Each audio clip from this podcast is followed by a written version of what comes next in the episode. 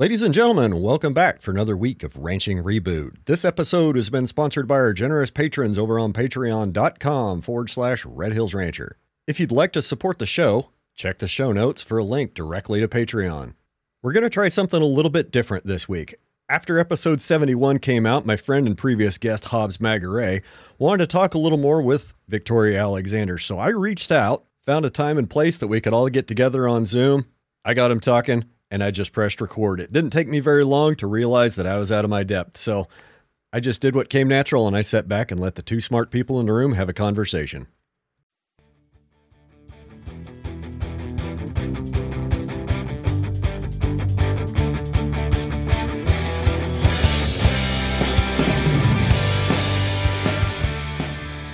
There's actually there's actually one shining moment in your podcast. It was actually kind of just a side note that just like screamed out to me that was fascinating. And I wanted to give you, Tori, the opportunity to expand on it a little bit. Is when you said in passing about your Hamlet road construction people, you said, I don't mind a little corruption. And I thought that that was really fascinating, especially in light of your trying to examine the balance between a highly centralized and regulated um, economic system and a Darwinian economic system. Because if you have an, a regulated economic system, and then that Darwinian economic system kind of pokes out as a little bit of corruption, then you have kind of almost a healthy interplay between the two. And it seems like that might actually be a little bit more effective over the long term than so, Yeah. so My yeah, my motto has been when I've run for office, uh, decentralize the power, and you're never going to get rid of uh, corruption. You know, uh, lobbying can't be made illegal because citizens have to lobby their representatives. Um, so there is always going to be corruption. I would rather have it at the local level uh, there's no way that we citizens at the local level can do anything about federal level corruption. No way. Um, we can't vote ourselves out of that problem.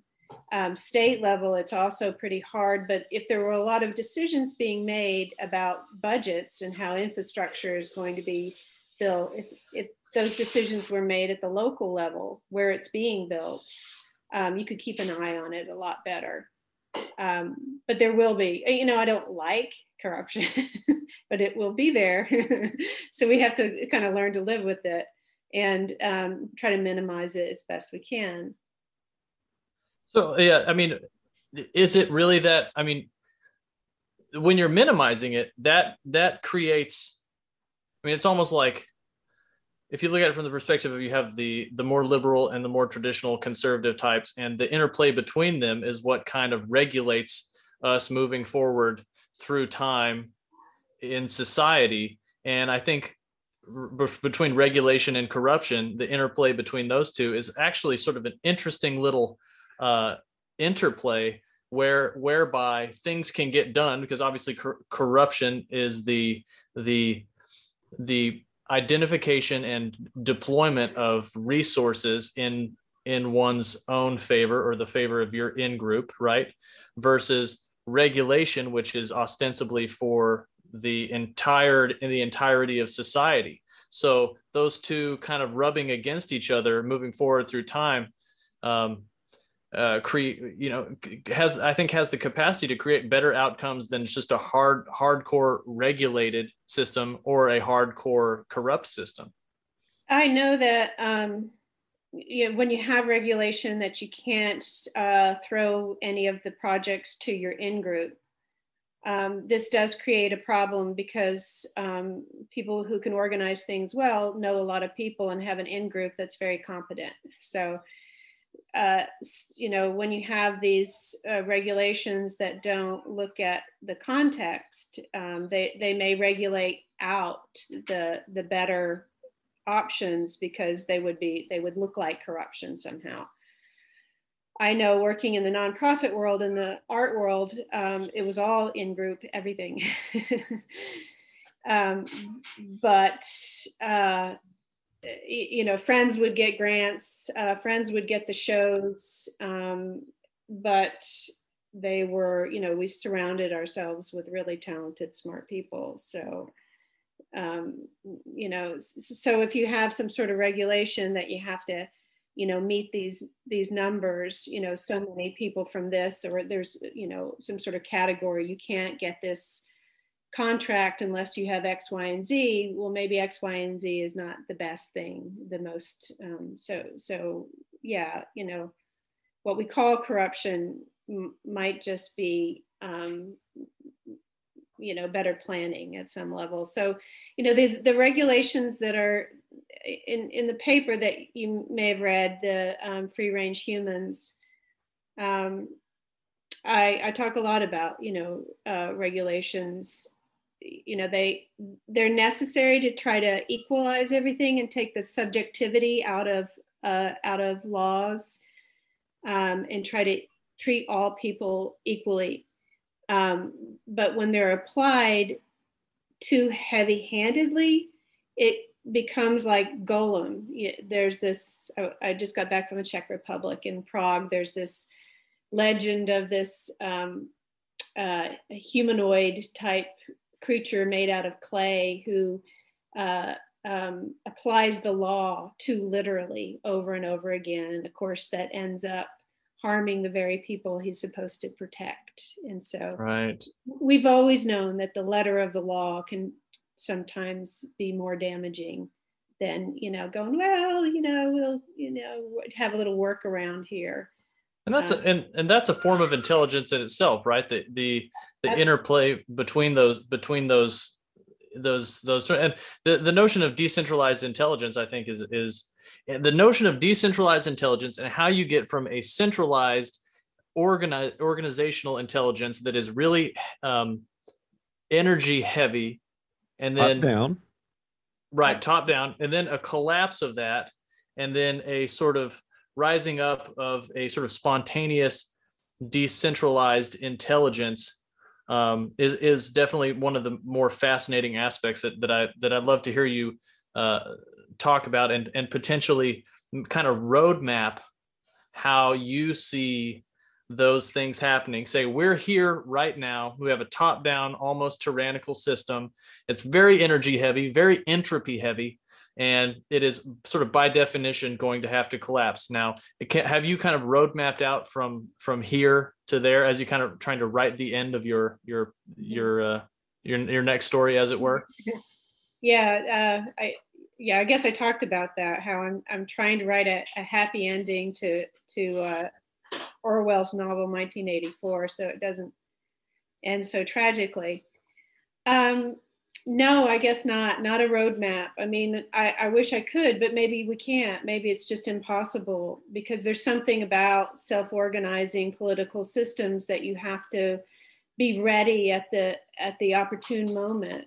And so what we're all doing is preparing ourselves for that moment. Everybody, I mean, everyone's talking about the same thing, how we, we all need to be a lot more self-sufficient. We all know that we need uh, some sort of sovereign currency, you know, get rid of central banking, that's very important. Um, how we need to make more political decisions locally. Uh, you know, everyone's saying the same thing. So when the moment happens, when the collapse comes, because it's coming, um, hopefully some of us will just take charge of, you know, there's there's no there's no uh, supply chain running anymore. Um, there's no way to deliver any goods. Well, there's plenty of competent people who now occupy nodes in that supply chain that are taking orders or uh, from other people or who are uh, you know working for larger corporations um, hopefully they'll they'll take control of their local situation hmm. i've always i've always thought um, my, my comment has always sort of been I don't vote. I just keep my I just make sure I have my notes ready, you know. yeah. Yeah. I mean, as far as roadmap, I think there are some of the things that we all need to start saying now um, in order to help other people know where to go. and and one of them is in the face of the climate change issues and what we're all supposed to be doing now for climate change you know cutting back on agriculture as in uh, in the netherlands in sri lanka we need to come back with no you need to cut back on wars. You know you fix the problems that you're creating before you come to farmers to ask us to make sacrifices you know stop sending weapons to ukraine and and just you know making this war drag on. Russia's already won. Um, uh, you know call home all our soldiers from you know the how many 100 and, 180 mil- military bases that we know of? Um, Uh, like probably 185 because there's probably one in every country, more than one in every country. Uh, The ones we know about.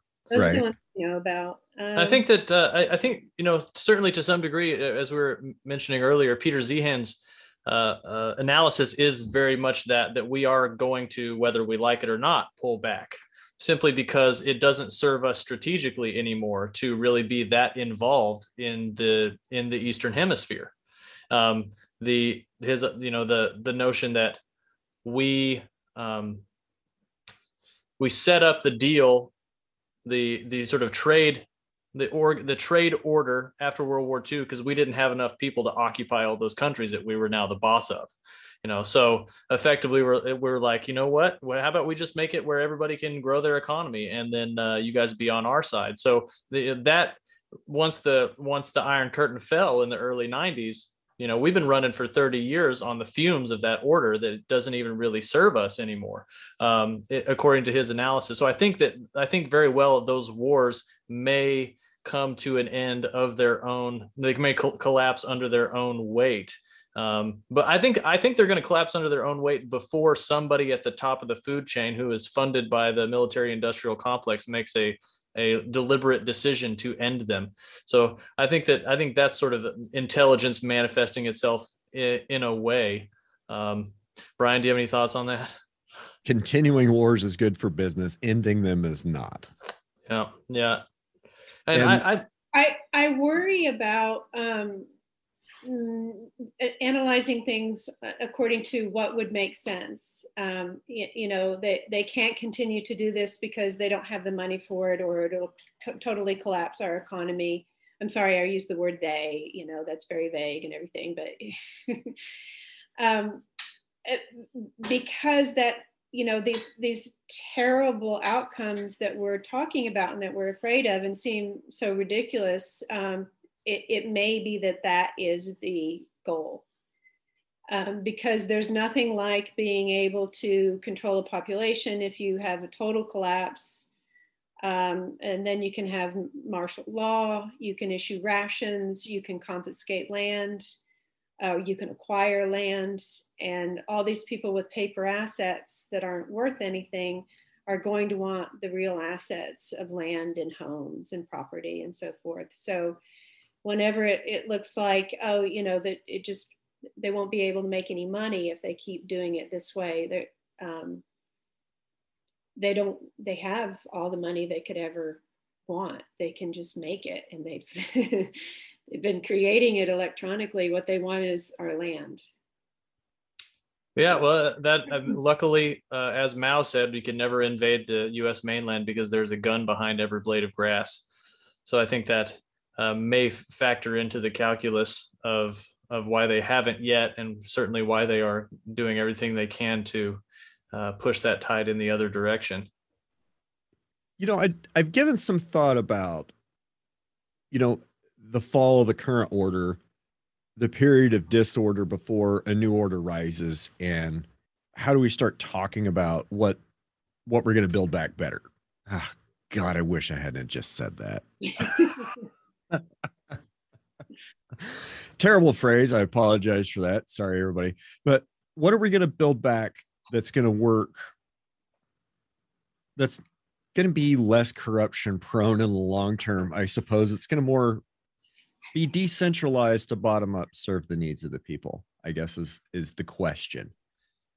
Well, it's much easier to root out a psychopath in a small community, right, than it is to uh, root one out in a in a big city in a globalized system. And I think that's just sort of a a metaphor for the ability to have uh, greater concern with the intimate details of one's surroundings.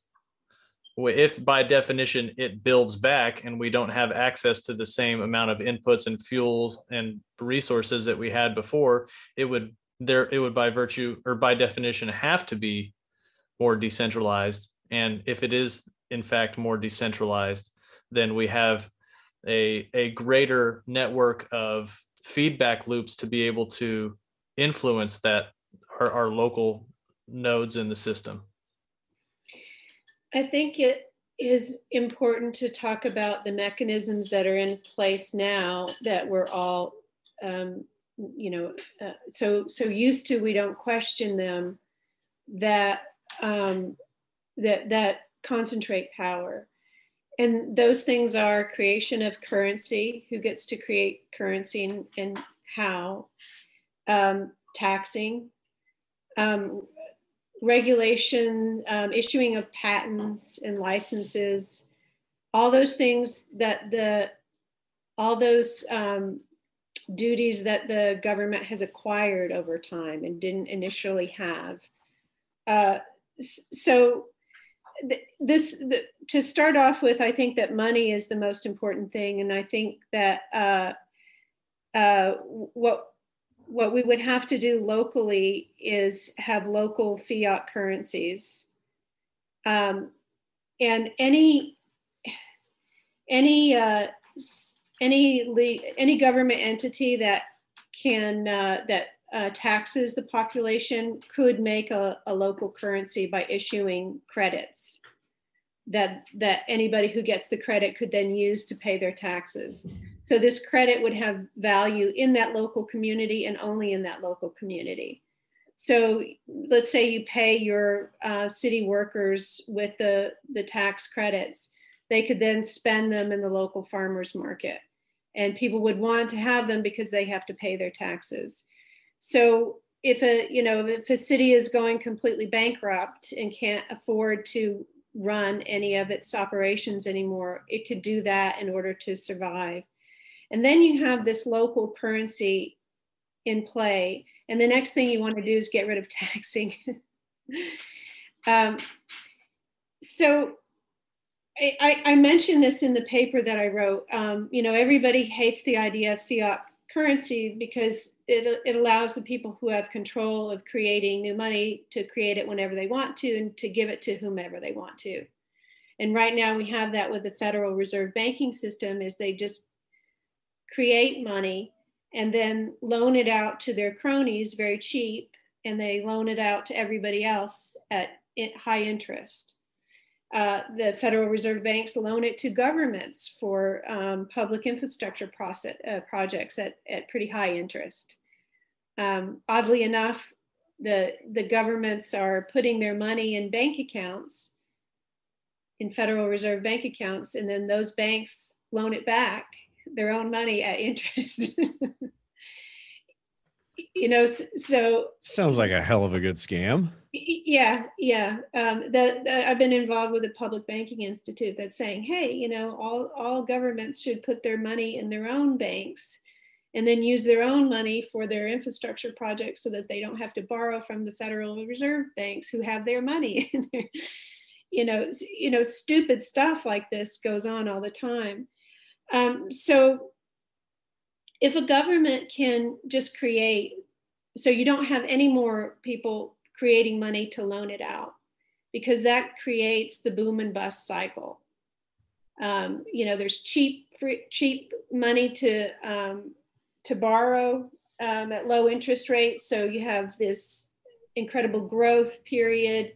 Lots of things get built and then too many things have been built and now there's a bust period and you know that, that happens continually and that that will always happen as long as you are creating money as debt backed by debt.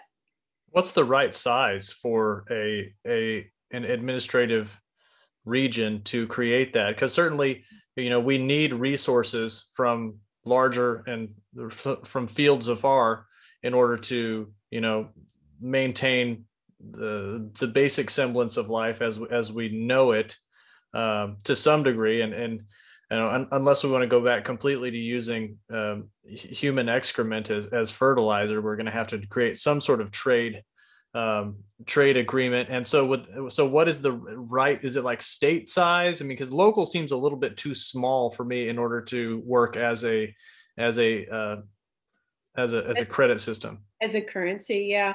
Um, I look at the local currency just as an emergency measure to be taken um, if and when there's a, a, collapse before before the larger you know the before the country can get back on its feet again you know just to keep people from starving and to keep the the lights on and the city functioning. Okay that's cool. That's good. So that would that would happen in case of federal federal collapse and dysfunction but your local and city governments might still be creaking along, attempting to do business yeah, and maintain you, services. You want, you want them, you want the local governments to take the lead in, in holding everything together, which is kind of what happened in the Soviet Union when, when the Soviet Union fell.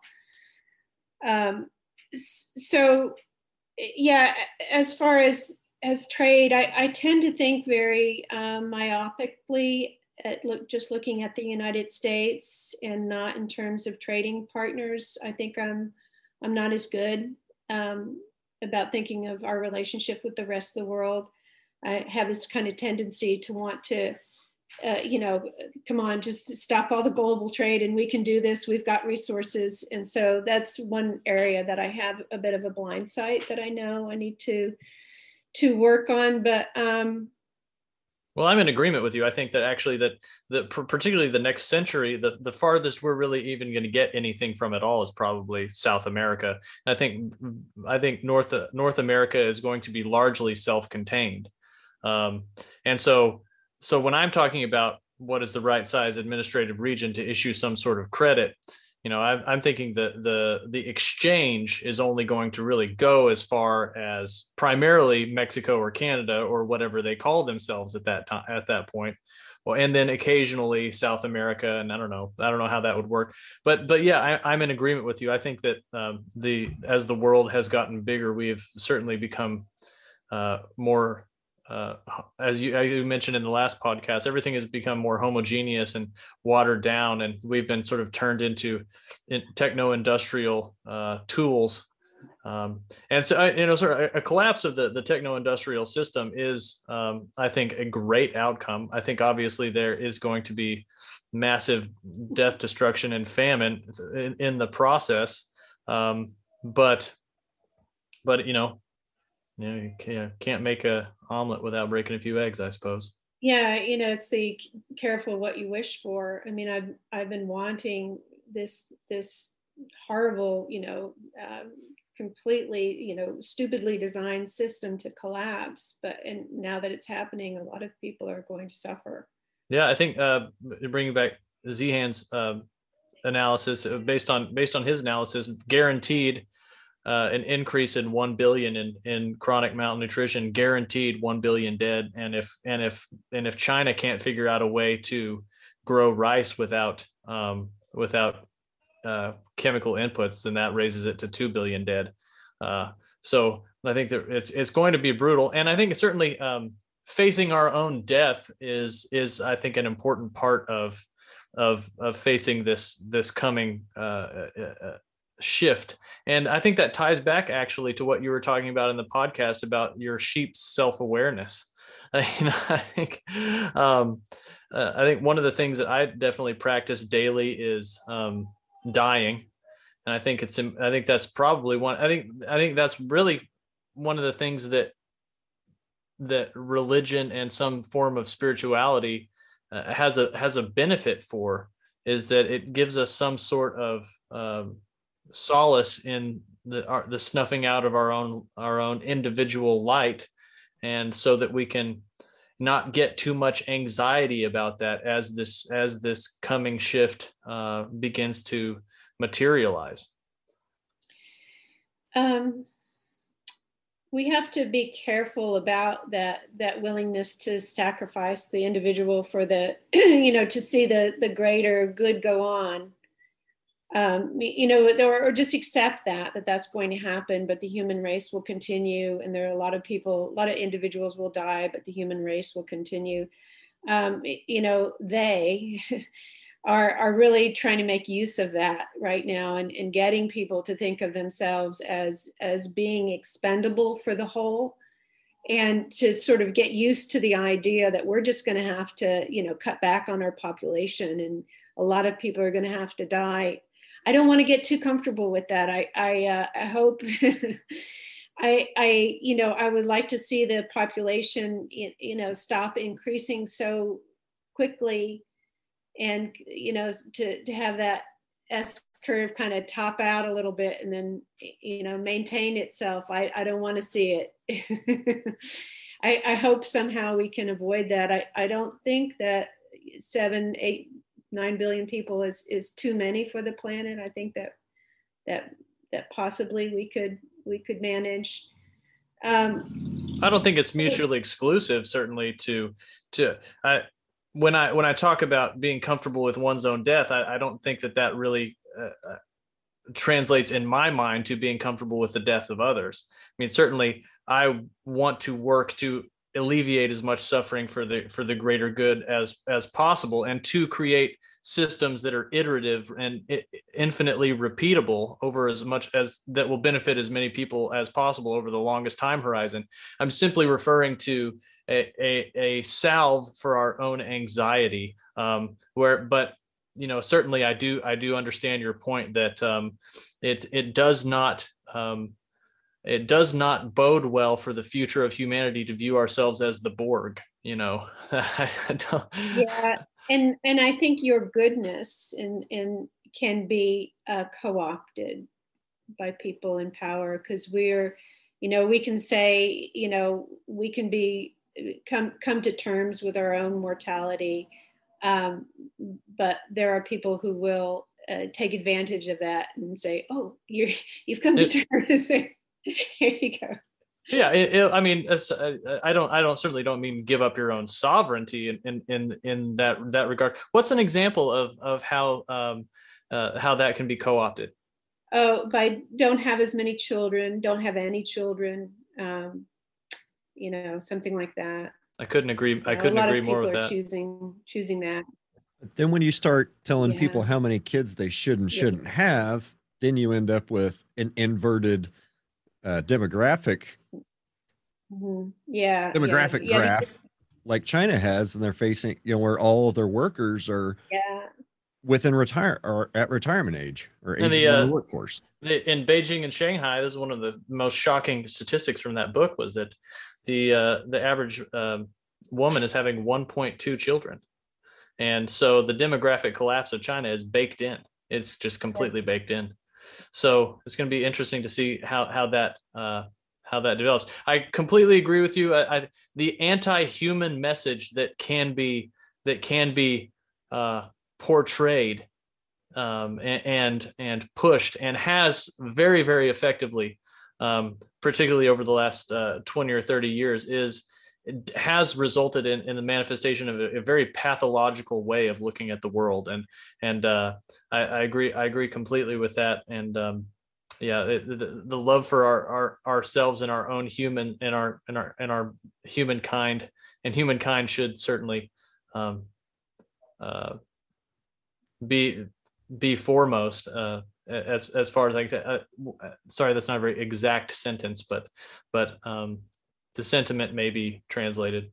A lot of people are talking about like you know a, a new kind of um, culture or uh, Mattias Desmet who who wrote um, uh, what what's the um, totalitarianism a new book on totalitarianism uh, warning um, about oh mass formation is the name of of his his book.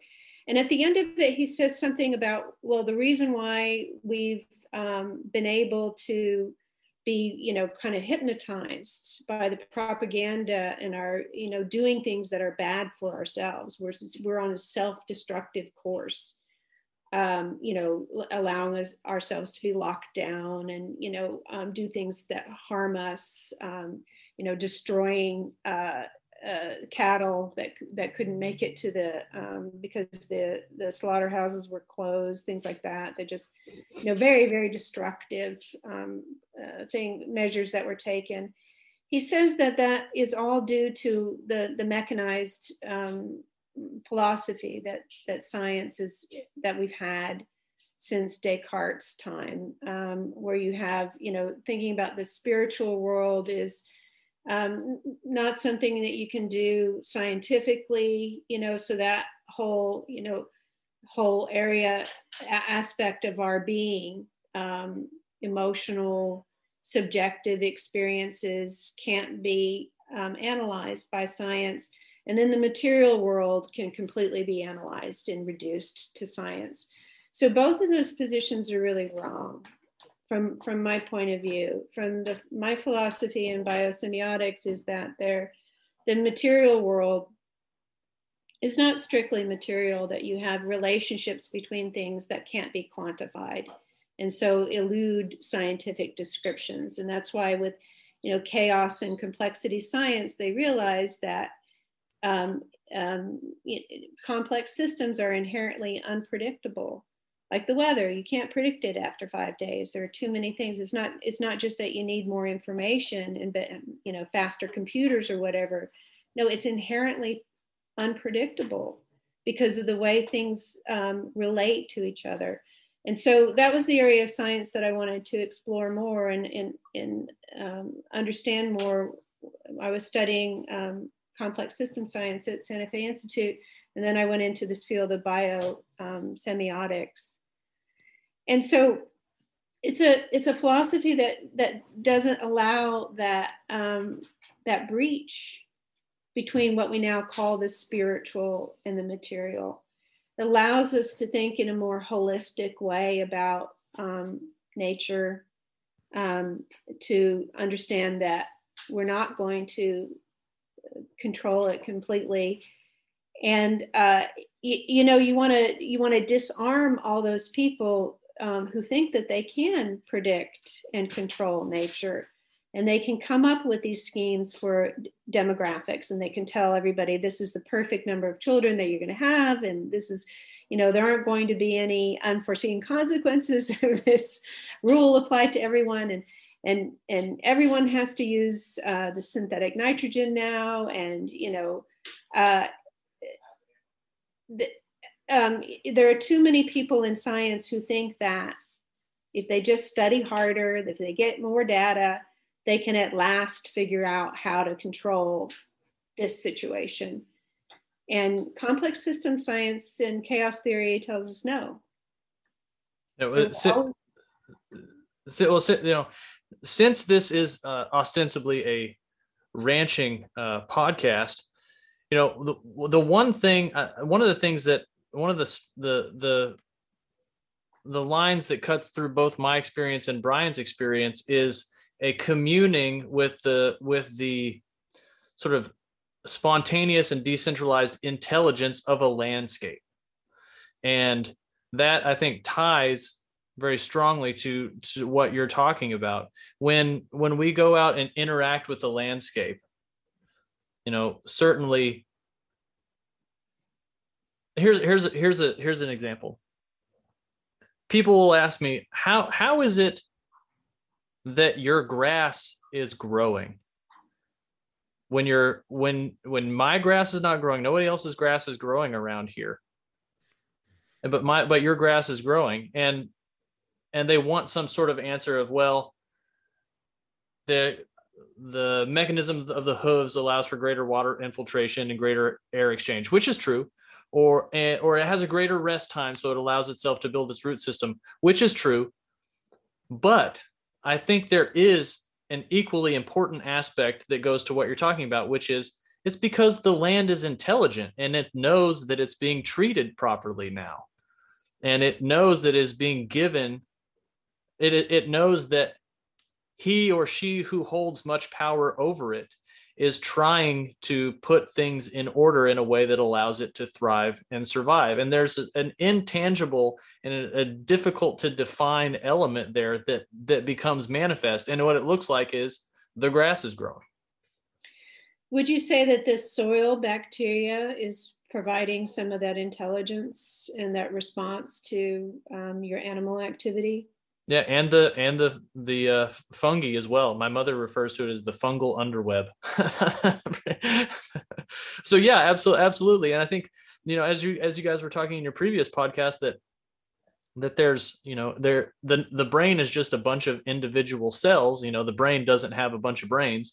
You know, I think that the land is just a bunch of individual um, pieces that create a, a cohesive and eruptive intelligence um, do you know you know the Gaia hypothesis of how we uh, came to have a climate that's balanced and always maintains itself at a at a temperature and a chemical equilibrium that is conducive to life.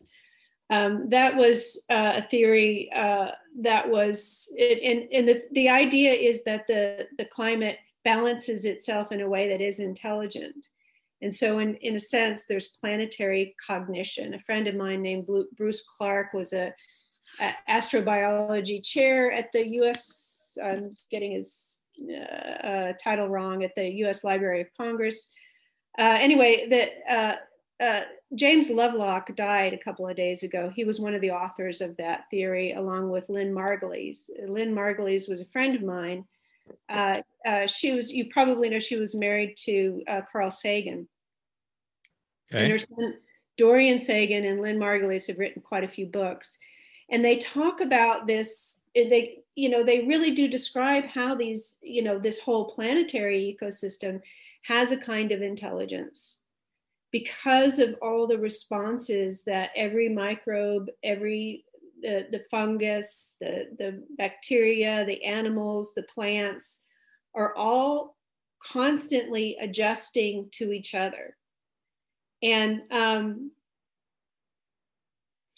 uh, in, you know, how, how can you possibly come up with a top down rule for if, if this, then that, if this, then this, because you have all the, all these, intel, you know, individually intelligent beings um, simultaneously ad- adapting to the situation on the fly. You can't design that. You have to rely on the intelligence of every individual player in the soil, on the land. So that that's why your pasture is more intelligent than the other pastures. That's why it's more green. Certainly, yeah, yeah. I mean, I, I completely agree. Do you do you think, um, and Brian, I'll I'll let you maybe answer some of this as well. but Do, do you think that there's any uh, truth to the idea that the bigger players, the more what they might refer to as the keystone species in an ecology, or basically anything with the bigger that puts out a bigger uh, uh, poop, uh, has the ability to really start moving that forward or changing that ecology? Do you, do you think your sheep have the ability to move? the ecology around faster, bigger, better, stronger than say making a than say a, a bacteria? I think there's something with concentration of animals. I think there's something with herd effect, concentration of energy, concentration of animals of of the hooves, and not so much a weight thing or or, or duration, but just having those individual beings, those individual animals in a place for a time. I, th- I think that there's, I think that has some kind of energy effect. And it has less of an effect if it's spread out over a whole for a longer duration. You guys are much more methodical than than I am. I'm, uh, you know, very you know trial and error. I, I know that in the 10 or 12 years that I've had sheep, they're, they're shaping the land very slowly. Uh, it's changing very slowly. You know, some uh, shrubs have disappeared in an area and, uh, and um, uh, oregano has disappeared in another place and just things are, are changing all the time, but um, it's, it's greener um, than it was. It used to be a cornfield uh, many years ago, probably 30 years ago, and I think the the soil was stripped.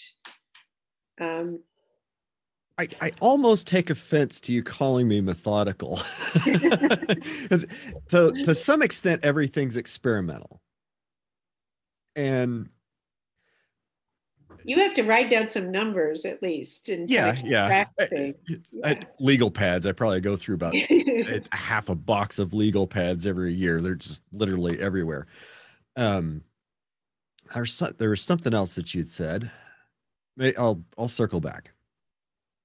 Um, but Hobbs, I, I like what you that example that you came up with with you know talking about the the soil being intelligent. It is, and and we need that. That was basically the thesis of this paper that um, I sent to Brian, and we started talking about is um, you know this the the you know people who think that they can control nature with uh, you know mechanized farming don't realize how intelligent nature is that and and they don't realize also the nature of our own intelligence. They think that our prefrontal cortex the executive function is making all our decisions. Um, you know just and it's the same metaphor who thinks that the, the the boss the the the ceo of a company is running it. You know how absurd is that? You know um, you, you, know the the what what we call our consciousness and our the executive function of our brain is really kind of um, the part of the brain that's observing all the decisions that are being made by the subconscious. And then can reflect on that and can realize oh you know oh i've made this decision because i you know was comparing this or comparing that. And then in that consciousness of the way uh, decisions are made can then feed back and the subconscious can do more with that and make further decisions. Um, but you know decisions are being made. Intelligence is an emergent phenomenon um, that's happening um, you know j- just as the different um, entities in your pasture are all contributing to this intelligence uh, and there is no intelligence in one specific place um, you know together they are intelligent. The the the mind also emerges out of all these mindless neurons. You know so you can't place where it is that these decisions are being made. It's it's this ongoing reciprocity simultaneity between you know all all the different things that are making little tiny local decisions all the time based on their their states of their neighbors around them yeah I, have learned um, over many years uh, with with particularly with grazing and maybe brian can speak to this as well that i spend well let me back up a little bit. One of the things that i hear about my granddad who was a ranch manager back in the day and who was sort of a crazy semi zen person in in his own right is that is that he would just sit with one foot up on the bottom rung of a barbed wire fence and just look and just look out and the the more and more that i begin to practice this high density grazing or this eco grazing whatever you want to call it the more i realize that i stand in a pasture and just look and and and i don't try to figure out the answer to how what is the way to properly graze this pasture. I just hold open a space and then it arrives. And it's what it's what we, we kind of taken to calling architect mode, you know, and it's uh it's just sort of allowing that and it's it's like you know shutting off the prefrontal cortex and allowing you know allowing the back end to you know render in a way. And put and and and you know potentially maybe there's some some interconnection with the landscape that's happening there as well. Like like i want to be grazed this way. I need the cows over here. I want to do this and in you know it's and there's no telling how deep that can go. And uh, brian? I, I call it i just go out and i listen to the grass. I mean it's it's it's sometimes i have to go out and sit on top of a hill for an hour before i understand it sometimes I just have to go walk around, you know, through 20 or 30 acres in a corner of the pasture, just see, look what's going on. And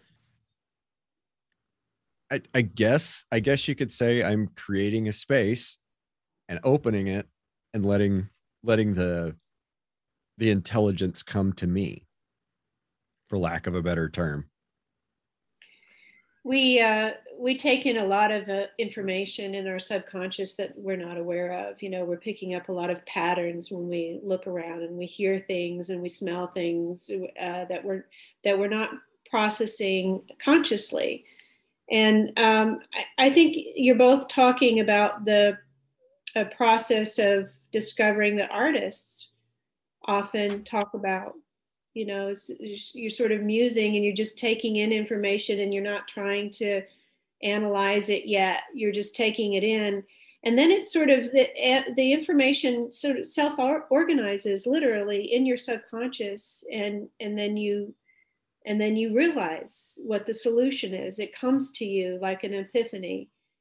Um, that's you know stereotypical artist you know way of, of doing things but of course that's that's everybody who's really in touch with uh, you know a, a complex problem. Um, and and so if, if everyone's like that you know every every every node in your ecosystem is made up of, of individuals who are listening really hard and paying attention everybody will work really well together or better there's one there's one thing that that occurred to me and and this uh, uh in listening to your previous uh podcast with Brian and it was that you being a philosopher who writes papers and the title of your last paper being free range humans and maybe it is because I grew up in the ranch culture uh, the American West ranch culture that I think and I would love to see you spend some time on some big ranches across the American West and seeing if that if there's an interesting seed of what uh, uh, an almost sort of cultural or philosophical seed of free range American Western culture uh, that that's out there because I've always felt, and once again, I'm, I'm probably very very biased that I mean it's an interesting structure, right? You have ranches which are little kingdoms, and then you have these these people who are sort of running it and organizing it and who've created kind of a city. And their basic ranchers are basically just public administrators um, for a city of of cattle and the subsequent ecosystem that's that's around it. And th- that has that has produced a particularly independent variety of human. You know i've, uh, I've had almost that exact same analogy in my head before hobbs Oh, interesting. So anyway, that was just a thought that that that occurred to me today that I that I wanted. I would love to read your observations of after having read uh, your your your paper on uh, biosemiotics. I, I would be I would love to read your observations of what you know what a crusty old how a crusty old rancher looks like a free range human or doesn't. You know. Uh, the American cowboy a, a, mythical being to people in in Europe and in Russia. And um, well, I was in Russia during the lockdown, and people said to me that they were just flabbergasted that the American cowboy was allowing all these things to be done to them and to their freedoms to be restricted. Um, yeah, I mean, uh, the American cowboy, the it, the American. I a, a, lot of the reading that I have done is uh, with the mm, uh, transcendentalists of in, in terms of this American self-reliance and so forth is is from Emerson and Thoreau and Thoreau and uh, C.S. Peirce, you know that that group of thinkers. But I grew up in Dallas, Texas, so you know that's my original conception of uh, the independent american. And and writing the writing the paper i thought of myself as i hadn't really before as kind of a governor of my farm. And that i could see that you know in relationship to my my sheep i i am treating my my animals like um, politicians and leaders want to treat the people, you know, kind of domesticate them and, and so forth. and so I, in a way, I was kind of coming to terms with that. How can I be that best governor? I don't want to just let my sheep out. I don't want to turn them loose and, and make them fend for themselves in the winter. I want to provide for them. I want to protect them. I want to provide some security for them. But how can I do that without taking away their independent, their independence and their own free will? Um, so I, you know, I tried to be, um, you know, paint a picture of myself as the best kind of governor for a little tiny farm, as as kind of a model for for a political organization, and and so if I were to come out and look at um, big ranches and and think about the American cowboy, um, yeah, no, that would be that would be a bigger picture, and it's a bigger operation. But that's what you what we all have to do. You know, we look at our own household, and we also want to want to run our household as as parents. You know, don't treat your kid your kids like they're you know don't lock them up in a cage and tell them what to do. Give them some some responsibility and some freedom. You know, and so we have to you know get larger and larger, and so you take a you know the model that i created on my little five acre farm you know how does that apply to a farm with thousands of acres? Um, interesting. Well yeah i mean that's that is sort of the uh, prevailing debate in the so-called regenerative world is what is the proper political and ecological orientation of the operation such that the animals, the people, and the ecology are properly provided for and and and create the best outcome over the longest time horizon. You know, that's you know, and I think there there is the the bigger your operation gets, the more difficult that becomes until you get to be the size of you know the planet. So. well, the bigger you get, you have to be made up of a lot of smaller um, entities that are doing the same kind of thing. Um, you, you, know, it can't be can't be like a hierarchy where there's just one person at the top, you know, you know, giving the orders. Um, a, a, big ranch has to be made up of a lot of little ranches, I guess, you know, little mini herds, and you know, uh, who who have equal equal control over their um, own little um, territory um, so I, I, you know, I don't, I don't know how how that, how you um, how you do something like that with a big ranch. If you can think of it as, as having a lot of small ranches and and smaller projects within a larger one. Sure, they call they call them camps. Yeah, or or division. Yeah. Uh-huh. Yeah, yeah, absolutely. It's it's it's certainly obviously it definitely fractalizes as it goes up or down.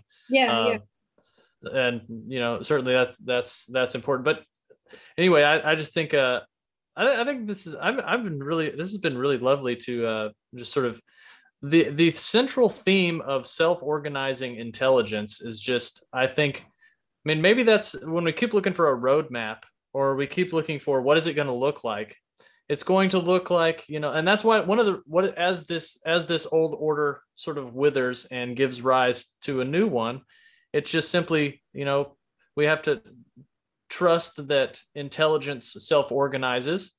And um, which is why, you know, in our previous conversations, Brian and I always kind of come up with, you know, yes, save seeds, etc., but also form relationships with your community. Like that's that's the real long-term investment, I think, in terms of creating a sustainable future. And, and I want to say something too about uh, the the paradigm of Darwinian selection as as you know uh, weeding out the unfit and you know creating you know an environment where you have the most fit. You said a moment ago, you know, looking for the best way to do things.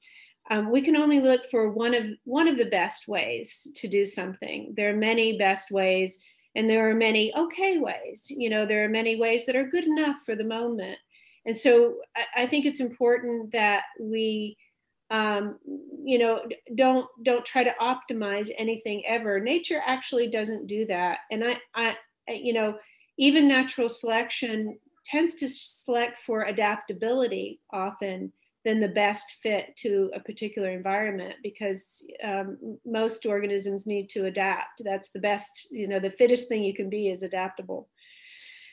Um, so there's you know uh, the the idea of competition too is selection is good in a way in that it tends to um, uh, it, it, tends to eliminate the things that are uh, you know kind of bringing a, a, a herd down um, uh, you know and it but but it doesn't it doesn't create anything new natural selection has no creative powers it can only narrow options it can only select away the things that are particularly detrimental um, and so self organization is the other countering force to natural selection. Self organization is the force that, that creates new. Um, new you know cooperative um, entities new relationships between things that have this synergistic effect.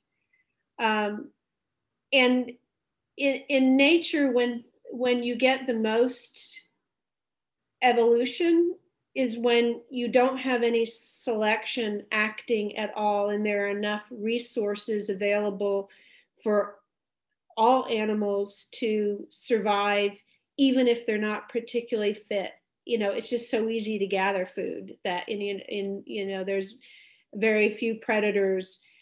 In those kinds of conditions you get a great amount of diversity. Um, and uh, you know so you you know there's a lot of speciation events um, just a lot of variety when selection is not acting. And inevitably that's partnered with a pruning period and then it's partnered with a pruning period yeah so you know you have these this relationship going on all the time so you know too much of our uh, philosophy in economics and in business and and in in evolutionary theory is uh, focused on natural selection and what it does, but self organization is equally important. It. Uh, it seems like it's much, uh, perhaps that's because it's much easier to articulate as a result of the uh, the Descartes scientific materialist world that we have all sort of evolved in. And and the language of self-organization and intelligent and spontaneous uh, spontaneously manifesting intelligence is is very difficult for us to articulate yeah and it starts to sound to people like we're you know not being scientific anymore because we're talking about the intelligence of the soil and you know things like that but um that's just because we we have a really pared down science scientific approach that is is not very good about about understanding the relationships between things. It's very good at sort of digitizing everything and thinking about discrete things um, and thinking about things that can be counted um, but you know relationships are it's harder to quantify them so and, so our, and, our, language needs to catch up to uh, a new understanding of how the world works. I think. I think that it, to some degree, and I, and I apologize for for uh, the the generality of this of this statement, but I I, I can't not say it. And, and to some degree, that is, I think, the tension between the scientific materialists and the people who want to talk about God.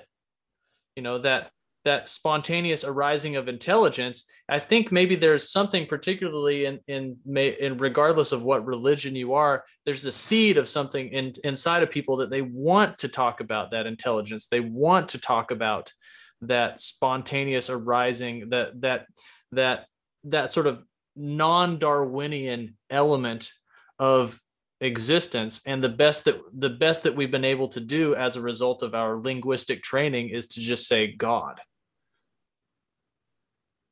yeah, yeah. I I'm I am not um, a religious person at all, but um, people who are religious quite often use my work in biosemiotics because I try to scientifically discuss these things that you're not supposed to be able to discuss. These things that we often call spiritual or or uh, immaterial.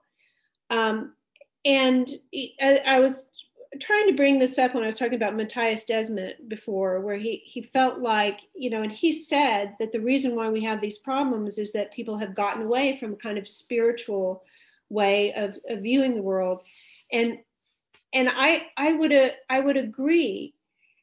I would just call that spiritual uh, way of understanding the world a semiotic one. I think that there these the processes that we that create these, you know, almost supernatural spiritual processes are semiotic processes, and that we can understand them in that way. And um, so maybe that's just new language to describe a spiritual process um, there are a number of authors who have taken what I've written and then and they say, see, this is the, the kinds of you know this is like a divine process when you talk about emergence this way, and I'm perfectly happy with that. Um, if if that's a way to get this kind of spiritualism back in the discussion, back in our culture, um, because not everybody is going to, not everybody is religious. Um, uh, and and people will criticize you know spiritual readings of agriculture if you're not wendell berry or something um, and so i i want to provide the language that can help everybody come back to you know reconnecting with what we call the spiritual. Um, yeah and i'm doing that in i think i may have mentioned that to brian before that i'm doing that in my fiction too. I've got a collection of short stories called chance that mimics choice.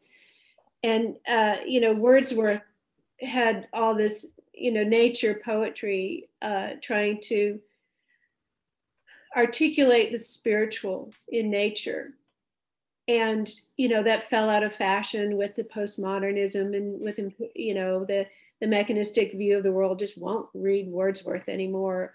Well, I, I have been writing um, narratives that try to bring back that sense of I don't call it the spiritual, I call it the semiotic. But basically, I'm looking at the same phenomenon. I'm trying to describe the same phenomenon in our connectedness with the natural world. Okay.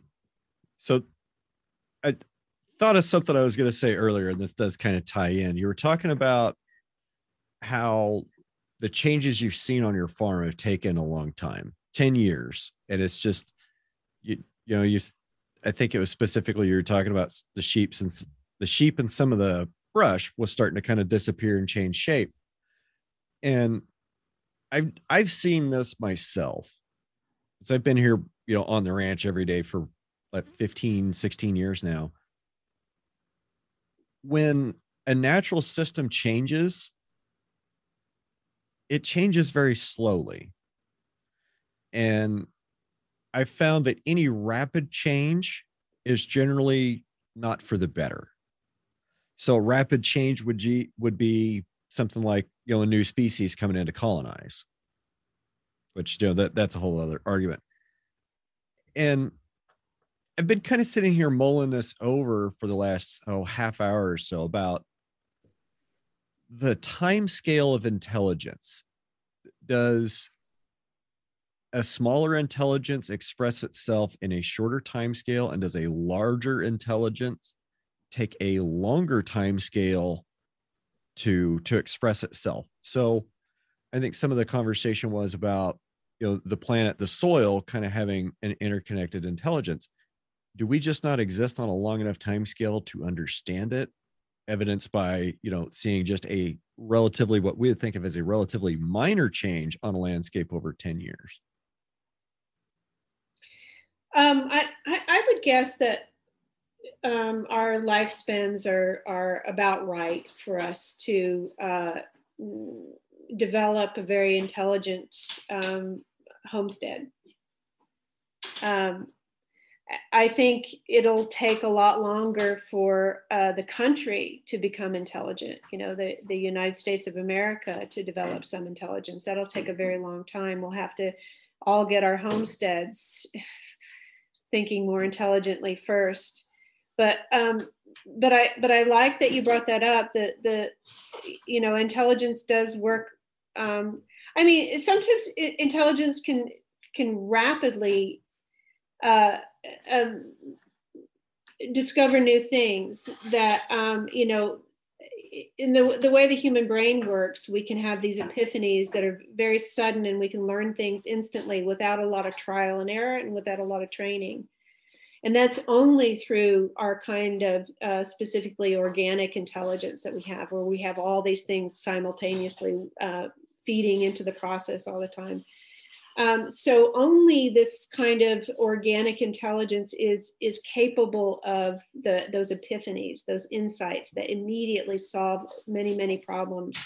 So so maybe that that is something. Maybe we can get out of this mess sooner than than later if if we if if we let these epiphanies emerge and and all of us are more connected to to our lives and what we do but definitely, you know, in terms of uh, uh, slogans for how to look at the future, you know, not sustainable growth or anything like that, but slow. You know, we, we you know, the, the worst thing I think for all of us has been throwing a lot of money into the economy at different periods of time and you get this rapid development on anything that that's why you know the, the monetary uh, system is the first thing that needs to be changed.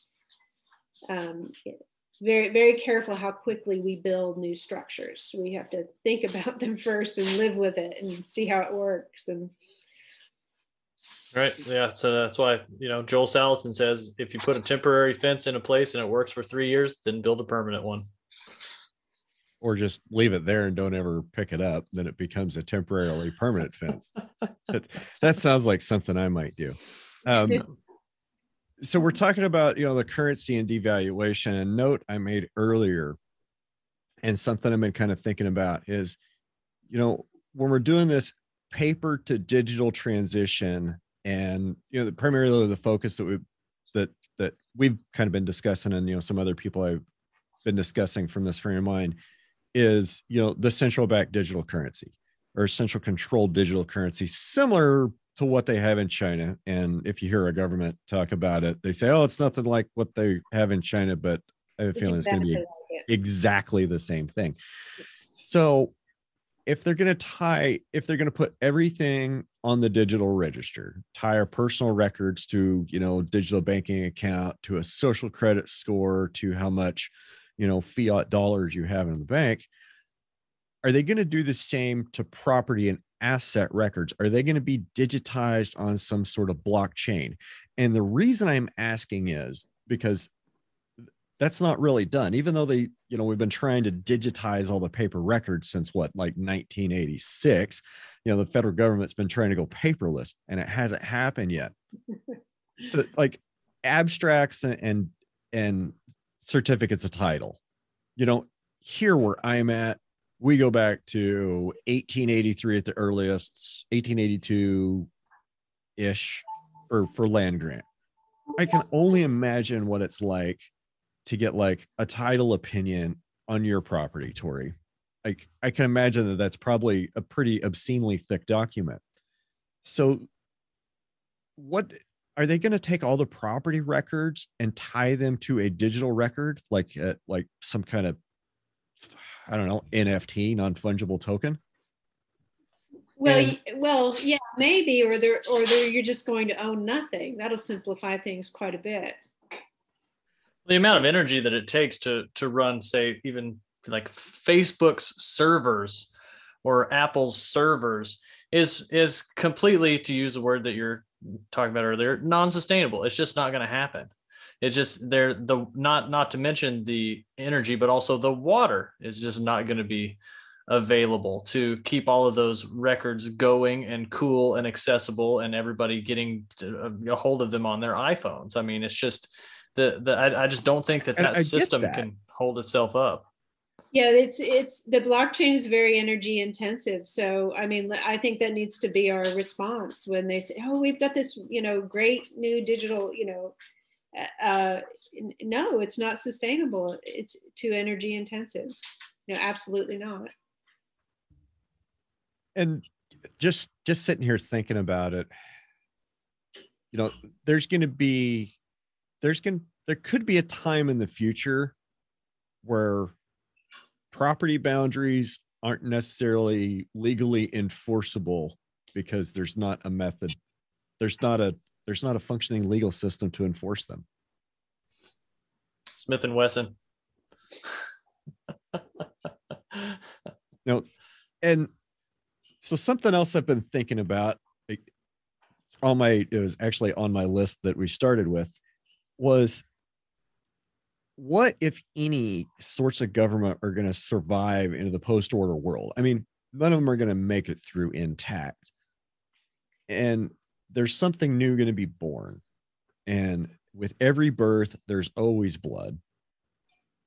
The question is i guess maybe and nobody's going to know but how long do we think the current system is going to kind of keep creaking along? And are they going to try to build something different before it breaks or how, how do we see the break happening? Tori i'd like you to go first. Well i the one thing that i would hope survives is our basic constitution which i think in its simplicity was pretty well designed with enumerating the rights of the individuals um, being the most important thing and not the rights of, of the government to do things to you. Um, may, maybe the one thing is is how uh, they envisioned uh, the system of checks and balances with the with the legislators, the executive branch, and the judicial branch. It hasn't really worked out in terms of the checks and balances that they imagined, because each of those branches just assumed too much power. Um, I think one of one of the ways to uh, fix that might be to to not really give legislators any laws to create. You know, we have 650 new laws or uh, new bills voted on every year. Like, or make it a much higher bar to get one passed, and much easier to get one repealed. Yeah, you know, I mean, it, what are, what are some of your favorite acts that you would like to see continued? There aren't any. there really aren't any. Every one I, I mean, them. we can talk about some, you know, like Social Security. It's nice that you know people can retire and they know they're going to have a little bit of income, but but then there's that there's always unintended consequences. Now families don't take care of their um, parents. You know, they you know, so you lose that intergenerational um, feedback that was super important for families. So Yep. Uh, you know, uh, what? So part of your question was, what do you think will survive the collapse? I hope the post office will survive. It's it's the one, you know, it's it's the one. Um, you know, libertarians always talk about how much they hate the post office. I like the post office. I don't mind the post it's office. The one, um, no, I mean it's necessary for a democracy that you have communication system right? And it it it is it does pay for itself in that nobody pays taxes to maintain the post office. You just pay if you if you use it, and and so that's a much better uh, uh, uh, model for a- any kind of government service. Is if you need it, you pay for it instead of being taxed. Isn't that kind of the overall thesis of uh, Kevin Costner's movie, The Postman? In a post-apocalyptic uh, America. He's he, you know, he like the Pony Express. The hero, right, right. right. No, I didn't see that movie, but well, yeah, yeah. I, I, I, don't know. So, so my answer is basic infrastructure. Uh, that's what I would like to see. You know, some sort of uh, communication lines survive and um, transportation lines um, roads, people maintaining roads. Um, I want to scream, but my roads, who will build the roads? that, so I, I, didn't get to finish my sentence before with the fiat money. It can't, it can't be debt backed. Debt backed currency doesn't work. But if you only create greenbacks, because that's what we had before in Lincoln's time, you create greenbacks only to build and maintain public infrastructure and for no other reason not for war not for welfare not to pay politicians salaries or regulators or anything you can only create currency to build public infrastructure. That way you don't have to tax to do it. That way you don't have to borrow to do it. And then once you build that public infrastructure, you could charge reasonable user fees to use the infrastructure. And then we don't need to tax. So, uh, would another way to say that be the only way to distribute created money into the greater population is through building infrastructure for the public? Right, and then and then the local um, regions could oversee that infrastructure project. You know the you know the the complete budget is published online. Everybody can look at it and see whether or not the money is being spent and civil engineers should do the the constructing not a third party uh, corporation who's going to take some profit off the top of it. We eliminate that. Just you know hire good workers and fire them if they're not good. In that scenario though what incentive do the workers have to do a good job for a low cost? Uh, so, okay let me let i guess i could there's when when I'm hiring something done, I want, you know, the right person for the right job, the right price. When a contractor is going out, they're, you know, they're concerned with other performance metrics. When the government's doing it, they just want the lowest cost and they're not measuring any outcomes. So how how does that translate to a verified mm-hmm. outcome system? Well, I think it might be a mistake to always try to keep the cost low. And you're going to do that if you have to tax people to build public infrastructure and you're going to try to keep the cost low if you're going to have to borrow money. But if you're if you can create that money to do it, then you can think about the long term. Um, you can build the best uh, that money can buy. Um, that's going to last, you know, hundreds of years instead of just 30 years. Um, it, you know money isn't really an, an, an object in a way. You're you're you're going to pay for the best workers. Um, and and so i mean yeah you don't want to you know overdo it or whatever within reason. But when you can create the money for the infrastructure you can you can build the best and you don't have to cut corners you don't have to uh, penny pinch and um, as far as the worker the worker is going to be motivated to do a good job because they'll get fired if they don't do a good job for that you know for a reasonable salary um, just to some degree that's i kind of think that's well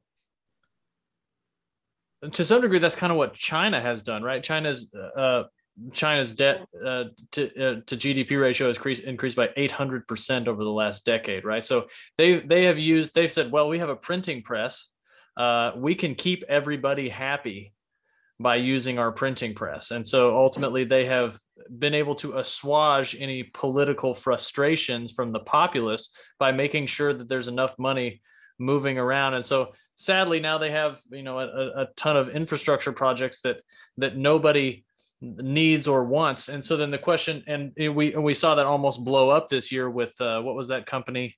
I'm having a hard time remembering. Um, but uh, but how do you how do you govern that? How do how do you how do you put a governor on that? How do you put a quality assurance team you know? Yeah.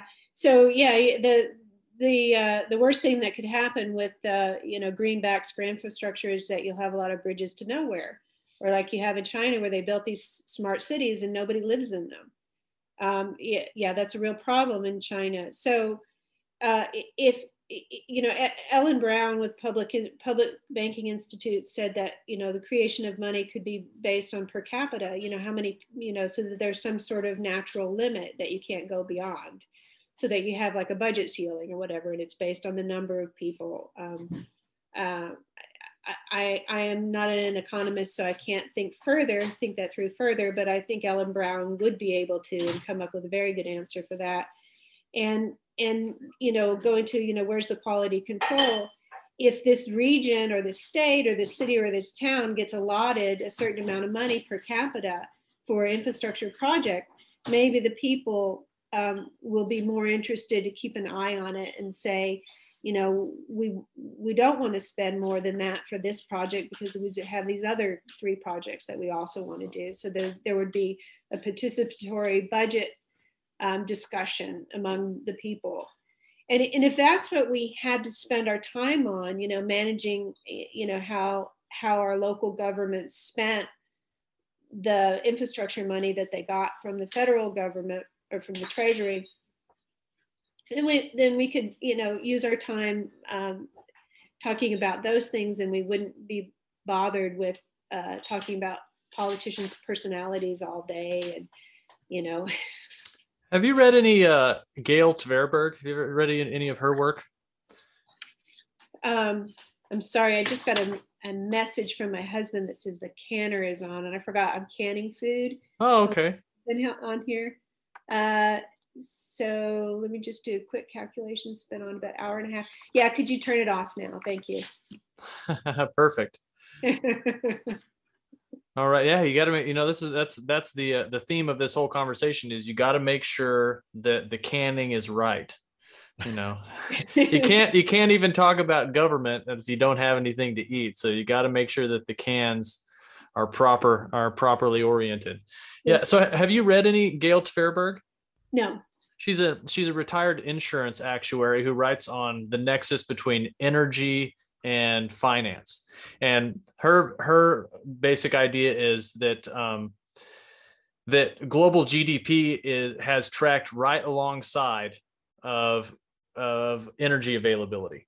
So to some so, so one of the things that that occurred to me while I was thinking about this is that people don't have time to participate in a meaningful way in their in the intimate details of their life because our system is set up so that they must go out and chase debt created dollars. And if gdp is is is is directly correlated to a rise in energy availability they are actually outgoing and tr- and trying to find a place in the energy pipeline to to to capture those resources and deploy them in a way that will bring them more debt back dollars so they can continue continue doing this. For i'll give you i'll give you a, a solid example. And the solid example is that people ask me why do you how do you have time to move your cows four times a day? How do you have time to do that? And my answer is because i'm not on a tractor. You know so i have i have the ability to engage with the intimate details of the management of my property more because I don't have to spend time because I've arranged the system so I don't have to spend as much time burning fossil fuels in the pursuit of dollars um, as as the most people in our economy are sort of trapped doing. Yeah, I think some people will say the same thing to me. How do you have the time to can all those vegetables? Um, I mean, I, I almost worked full time at it for about three months a year. I did, uh, uh, I do about seven quarts a day. Um, uh, yes. How do you have time? Well, you often, you know, I put this, I put this cabbage here because I was going to chop it up for coleslaw while I was on this. Uh, this call with you usually i'm multitasking. And i and i'm i guess i'm just so involved in the conversation i'm not doing this work. And normally i would be. Well, that's a good sign. Yeah. But so you know so yeah i mean a lot of the things that i think about what what do i do here is is what can i do without having to depend on the system outside for energy? And I also energy you know, for our entire economy um, to be so dependent upon the availability of energy, let me just say, you know, that's a natural resource that was created millions of years ago, and the people who are pulling it out did not create that. They're using a finite resource that they are not responsible for creating and so it really i mean i don't want to sound like a hippie or anything but um, that really does natural all finite natural resources do belong to the all people on earth or in the given country let's say um, present and future and so I, I don't think that for profit companies should have access to those finite resources that really belong to the all the people on the land. And um, uh, I, you know, I, I, uh, I believe in ownership and capitalism and, uh, you know, entrepreneurship, but I don't believe in the private um, ownership of natural resources that you did not create. So, as as far as energy goes, I would rather see a, I would rather see all our um, oil fields nationalized. I mean, the the federal government owns a lot of these lands now anyway, and you know leases them out. And uh, you know, you could take the profit out of our energy use because these oil companies they they have a lot of profit. You know, they're siphoning off a lot of profit. And if we could run an uh, an energy industry uh, as a as a nonprofit. Um, that's you know the the problem with you know government running something is they have this top down control and you have all this power up at the top and they they just like the for profit oil companies will siphon money out of the system so in order to run that properly you would have to have again some sort of distributed management system where everybody is, um, you know, uh, has input on decision making. Um, you know, the people that are um, in the area where the pipeline is going to be going through, they have input. You know, the people that own the land where um, it, uh, there's fracking going on have input, and they would be much better regulators than a federal regulator if you own the farm where the fracking is being done, you're going to be a much better regulator. yeah, I'm, um, I'm probably going to be a much, much harsher critic on my place of a saltwater spill than the Kansas Corporation Commission is. I guarantee you, I'm a lot more upset about any saltwater spill than the KCC is.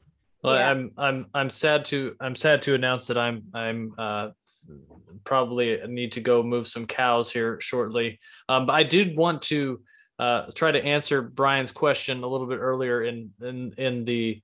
Uh, I I I, th- I think Tori did a, fabulous job uh, articulating what you hope survives. I think the post office and the Constitution are two really good ones.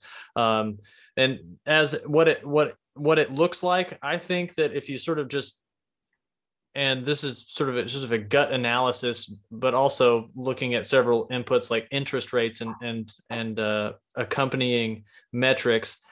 I think that we're going to see um, a convergence of real problems right around 2030, and I think right around 2030 we're going to have a, a, a uh, massive crisis and I think we're going to have 10 hard years and or, or, so and then around 2040 we're going to start to see some self-organizing systems. I think the first whatever sort of acute uh, crisis rises, well I think which I think there will be at some point an acute crisis.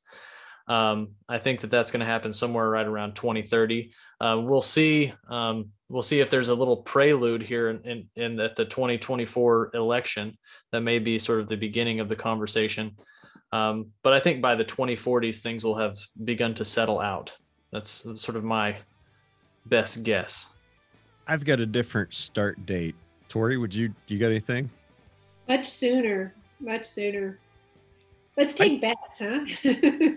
I'm 2026. Yeah. 2026? Yep, I'm in 2026.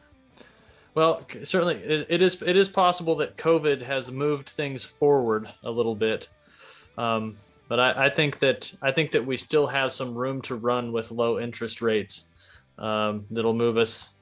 Uh, that'll keep that'll keep the the zombie moving a little bit farther down the line. Um, we'll see. I'll put a hundred dollars in. It, it depends on the weather. I think you know if we if we have a terrible drought that continues, or you know something else like that that well, we're we're getting that right now. That's for sure. Yeah. And I don't see I don't see that ending any any anytime anytime soon. We'll just we'll just have to see. Yep. So you you very well may be right. We'll keep moving those cows. I certainly will. Thank you, Brian, for organizing this. I very much appreciate it. Hey, I've really enjoyed it. Um, it's been kind of nice just being able to sit back and let the smart people in the room have a conversation and I can kind of absorb it. So I really appreciate that, um, guys. And you know, listeners, I, I hope you guys appreciate it too. Right. Thanks, on- guys. Good talking that- to you. Hope to talk good to to you. talk to you too. All right. Nice to meet you, Tori. Bye. All right, gang. Have a great week.